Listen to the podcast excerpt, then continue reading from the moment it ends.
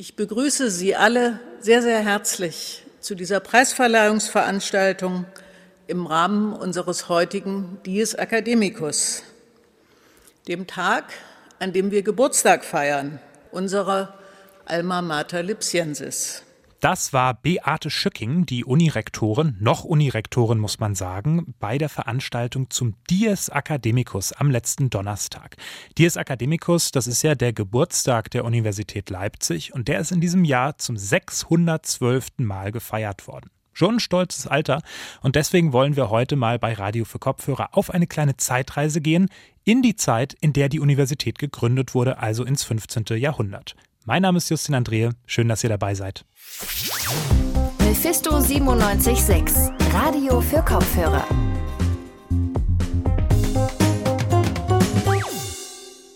Ja, wir haben es gerade gehört. 612 Jahre gibt es die Universität Leipzig schon. Sprich, das Gründungsjahr, das war 1409. Da befinden wir uns gerade mitten im Spätmittelalter und da lief so eine Unigründung natürlich ein bisschen anders ab, als sie heute vielleicht laufen würde. Einer, der genau weiß, wie sowas ablief, das ist Leonard Dolischek. Er ist Mephisto 976 Redakteur und jetzt bei mir im Studio. Hallo Leonard. Hallo Justin.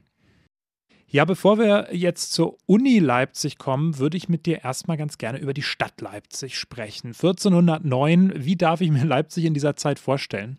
Also 1409 ist Leipzig ja keine junge Stadt mehr. Leipzig wurde 1165 als Messestadt an der Kreuzung zweier bedeutender Fernhandelsstraßen gegründet, also blickt Leipzig 1409 schon auf über 200 Jahre Stadtgeschichte zurück.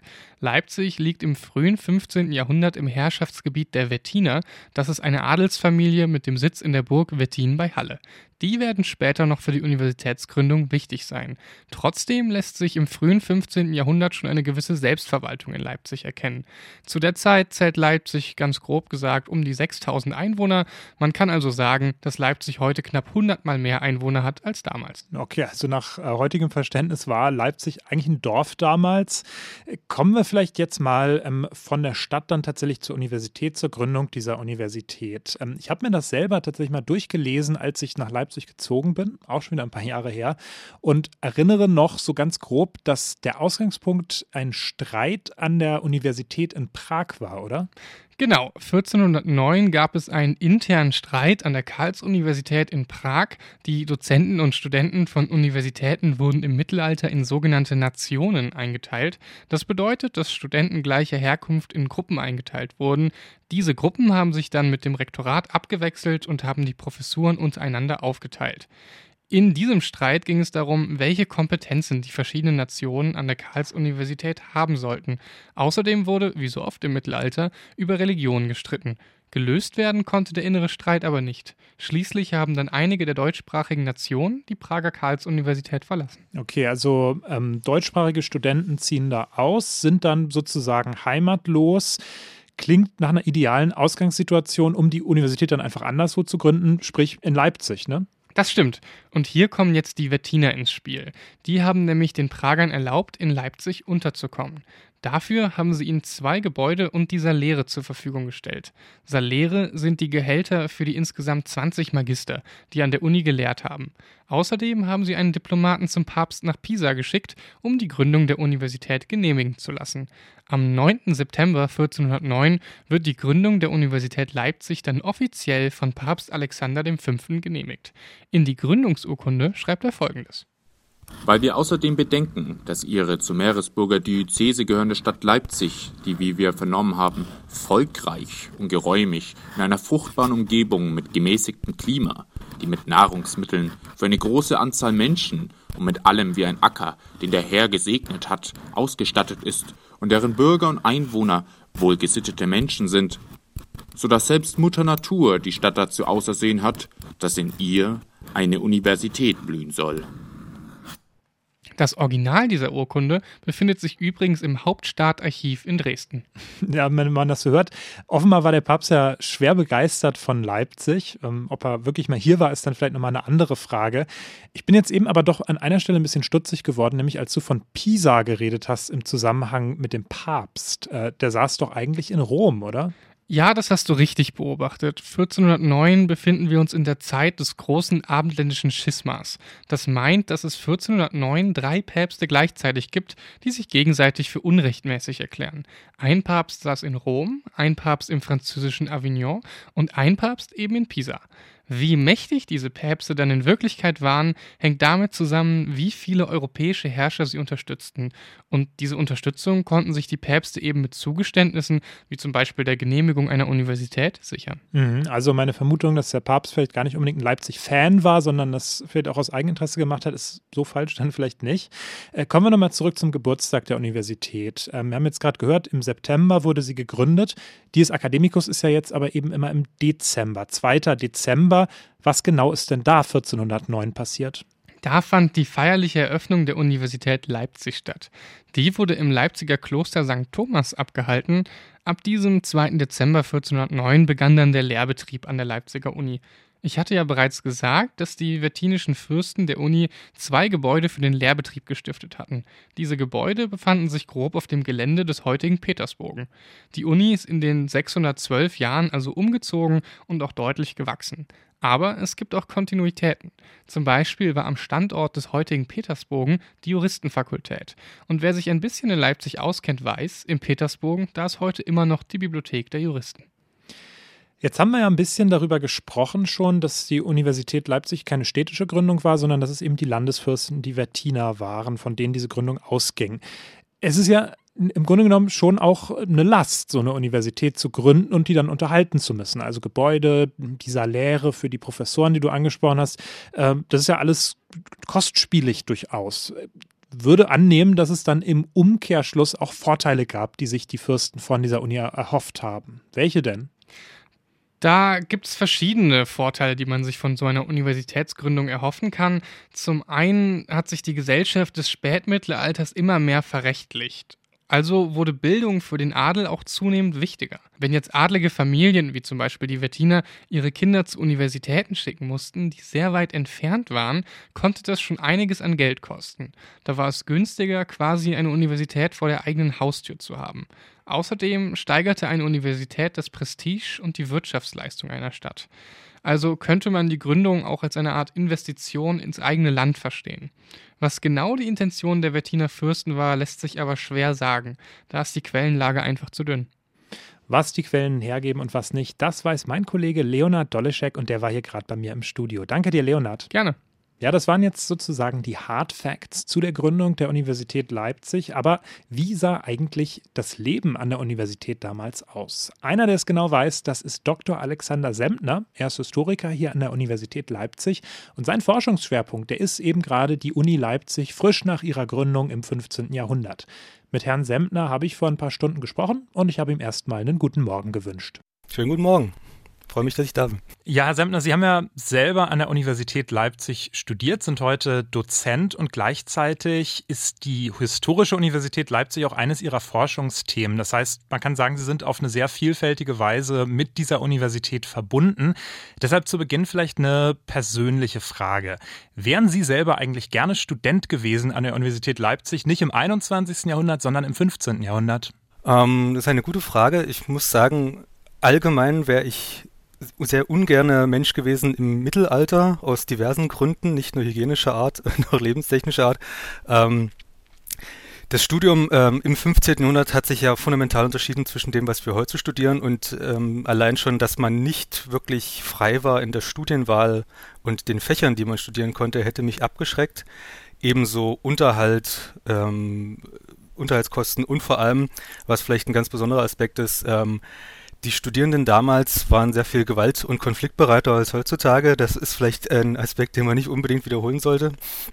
Ähm, also ganz ehrlich gesagt, im 15. Jahrhundert hätte ich lieber ungern studiert als äh, eher heutzutage. Also heutzutage ist das Studium doch wesentlich entspannter, auch was die finanzielle und materielle Absicherung angeht. Ja, jetzt haben wir eine ganze Reihe von Aspekten schon angesprochen, die ähm, eben ein Studium damals und ein Studium heute voneinander unterscheiden.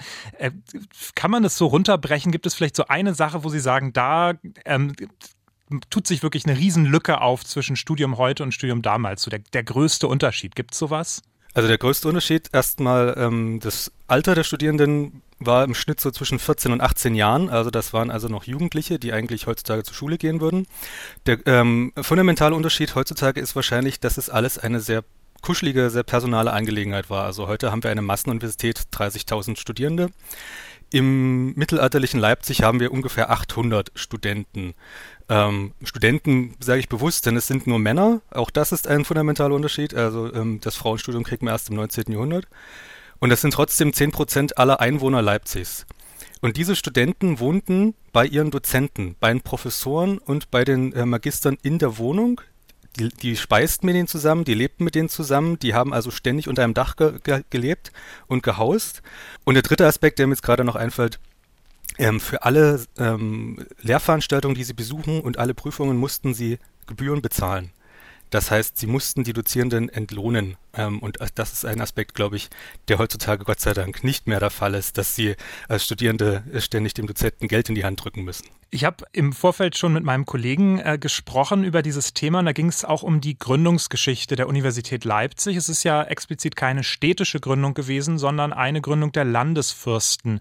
Da hat sich mir die Frage gestellt, wie sah denn dann das Verhältnis zwischen Stadt und Universität Leipzig damals aus? Heute kann man ja sagen, ist die Stadt stolz auf ihre Uni, sie weiß, dass das ein Faktor ist, dass viele junge Leute in die Stadt ziehen und das findet sie gut. Äh, sie haben ja eben gerade zum Beispiel die Krawalligkeit der damaligen Studenten angesprochen. Äh, wie war das denn? Hat die Stadt damals auch schon die Universität zu schätzen gewusst oder war es vielleicht geradezu ein Störfaktor? Also ganz konkret äh, war die Universität am Anfang eher ein Störfaktor. Also das ist eine 1409 die Gründung eine sozusagen aufoktroyierte Sache der Landesherren nach dem Auszug der Magister aus Prag, die hier die äh, Universität gegründet haben. Und auf deren Veranlassung hin hat die Stadt dann auch der Uni erstmal Gebäude zur Verfügung gestellt, weil die Universität keine eigenen Gebäude hatte. Ähm, aber so richtig warm geworden ist man mit den Leuten erstmal nicht. Ähm, aus dem Grund vor allem, weil Universitätsangehörige eine andere Gerichtsbarkeit unterstanden. Das heißt, die Stadt hatte überhaupt gar kein Zugriffsrecht auf die Personen, auf die Gebäude, die konnte dort auch nicht rein. Ähm, falls irgendjemand ähm, Verbrechen oder sonstige Sachen äh, veranlasst hat oder sozusagen. Ähm, also das war schon mal ein großer Störfaktor. Es gibt andere Universitäten, wie zum Beispiel in Basel, wo den die Stadträte überlegt haben, eine Uni zu gründen und da wurde denen vorgerechnet, dass die Studenten doch ganz viel Geld in die Stadt bringen werden. Also es war eine unglaubliche Fehlkalkulation. Ähm, die Studierenden haben äh, nicht gerade ungefähr viel Geld reingebracht und ähm, vor allem hat es eben vor allem wieder für viel Probleme gesorgt.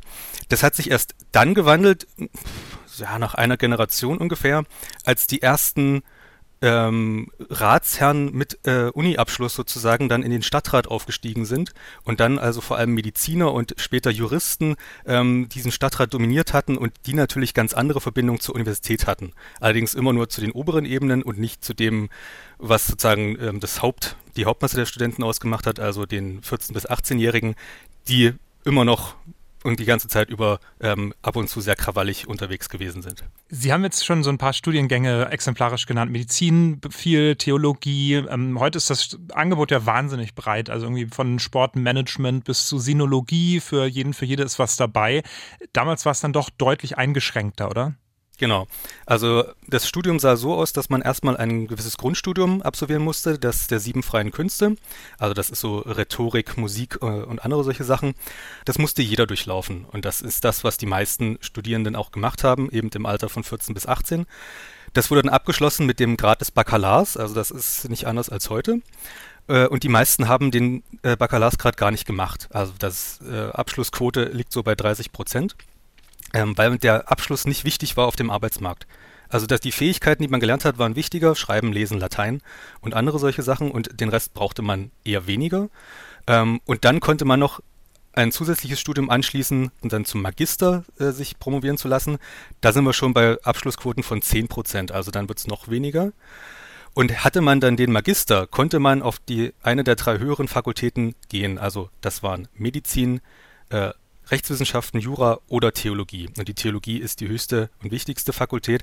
Und da sind also die Studierendenzahlen wirklich jetzt extrem gering. Also es ist ganz, eine ganz schmale Spitze, die dann sozusagen noch zu dem Doktorwürde äh, weitergeht. Aber äh, der Großteil der Studierenden hat diesen, dieses Grundstudium absolviert. Das ist zum Teil einfach nur der Ersatz für eine Schulbildung äh, gewesen, wo man halt das wesentliche Handwerkszeug gelernt hat und dann ist man von der Uni wieder gegangen um dann meistens in äh, kirchliche Berufe überzuwechseln, also Pfarrer zu werden, äh, Messdiener oder so, solche Sachen. Also die Kirche war der größte Arbeitgeber zu der Zeit und dafür brauchte man kein abgeschlossenes Studium, aber gewisse Grundkenntnisse, dass man doch seine heiligen Texte richtig lesen konnte. Jetzt ist ja letzte Woche der Dies Academicus begangen worden. Da schwingt immer viel Tradition, viel Geschichte mit. Ähm, abschließend daher vielleicht Gibt es irgendetwas, was man möglicherweise für unsere heutige Zeit lernen kann aus dem damaligen Lehrbetrieb, wie es damals so lief, im Guten wie im Schlechten? Eine gute Frage. Ähm, also ich finde, ähm, die doch sehr enge Betreuung äh, ist eigentlich sehr äh, positiv zu bewerten. Natürlich ähm, kann man das Draht der Zeit nicht zurückdrehen. Also die Massenuniversitäten kriegen wir nicht mehr zurückgedreht. Äh, ähm, das ist äh, auch vielleicht gar nicht so dies, das Gute, ähm, wenn nur eine bestimmte Auswahl an Menschen äh, studieren kann. Ähm, positiv müsste man wahrscheinlich anfügen, dass der Grad der Ausbildung sehr viel umfassender ist als heutzutage. Also heutzutage ist es sehr spezialisiert, ähm, was man studieren kann. Und in der mittelalterlichen Universität, klar, das Fächerangebot ist sehr viel geringer, aber hat man doch Wert darauf gelegt, dass die Allgemeinbildung äh, sozusagen größer ist. Also man wollte die Studierenden jetzt nicht zu Spezialisten äh, ausbilden, sondern man wollte ihnen eher ein, eine Grundausbildung mitgeben, damit sie im Leben ganz gut zurechtkommen. Und das ist vielleicht etwas, ähm, was heutzutage so ein bisschen zu kurz kommt, doch das sozusagen erstmal so einen Grundstock zu bilden, damit jeder sozusagen äh, also auf einem später dann auch humanistisches Level ge ge gehoben wird, um dann sozusagen ja, jetzt will ich nicht pathetisch werden, ein besserer Mensch in die Gesellschaft zu entlassen, aber dass man sozusagen da ähm, also allgemeine Grundkenntnisse ähm, verbreitet hat. Also ähm, die Universitätskultur hat ziemlich viele Wandlungen ähm, äh, sozusagen durchlaufen und gut ist vielleicht auch, dass wir diesen ganzen ähm, doch eher martialischen Charakter der Universität, dass man sich abgrenzen muss zu anderen Gruppen in der Stadt, zu anderen gesellschaftlichen Gruppen, weil man also auf sein eigenes Recht beruht hat, ähm, fallen gelassen haben und dass die Universität jetzt endlich in der Stadtgesellschaft ja voll angekommen ist und integriert ist. Das sagt Alexander Sempner, er forscht zur Geschichte der Universität Leipzig. Vielen herzlichen Dank, Herr Sempner. Vielen Dank. Und damit sind wir auch schon wieder am Ende einer neuen Folge Radio für Kopfhörer. Ich bedanke mich ganz herzlich bei Leonard Doleschek und bei Tizian Glaser. Die waren beide an der heutigen Folge beteiligt. Ich hoffe, ihr habt ein paar Sachen gelernt. Ich persönlich auf jeden Fall. Ähm, ich finde es zum Beispiel krass, dass wirklich im Spätmittelalter 14- oder 15-Jährige an der Uni Leipzig studiert haben. Für mich wäre das eine Vollkatastrophe gewesen, muss ich ehrlich sagen. Aber irgendwie scheint es in dem Alter damals ja geklappt zu haben. Wenn ihr noch mehr von uns lesen, sehen und natürlich hören wollt, dann würde ich sagen, geht mal auf Social Media, auf Instagram, auf Twitter, auf Facebook. Da findet ihr uns unter dem Namen Mephisto976 oder auf unserer Website radiomephisto.de. Ansonsten sind wir wieder mit Radio für Kopfhörer am Freitag für euch da. Mein Name ist Justin Andrehe. Ich sage auf Wiederhören. Mephisto 976, Radio für Kopfhörer.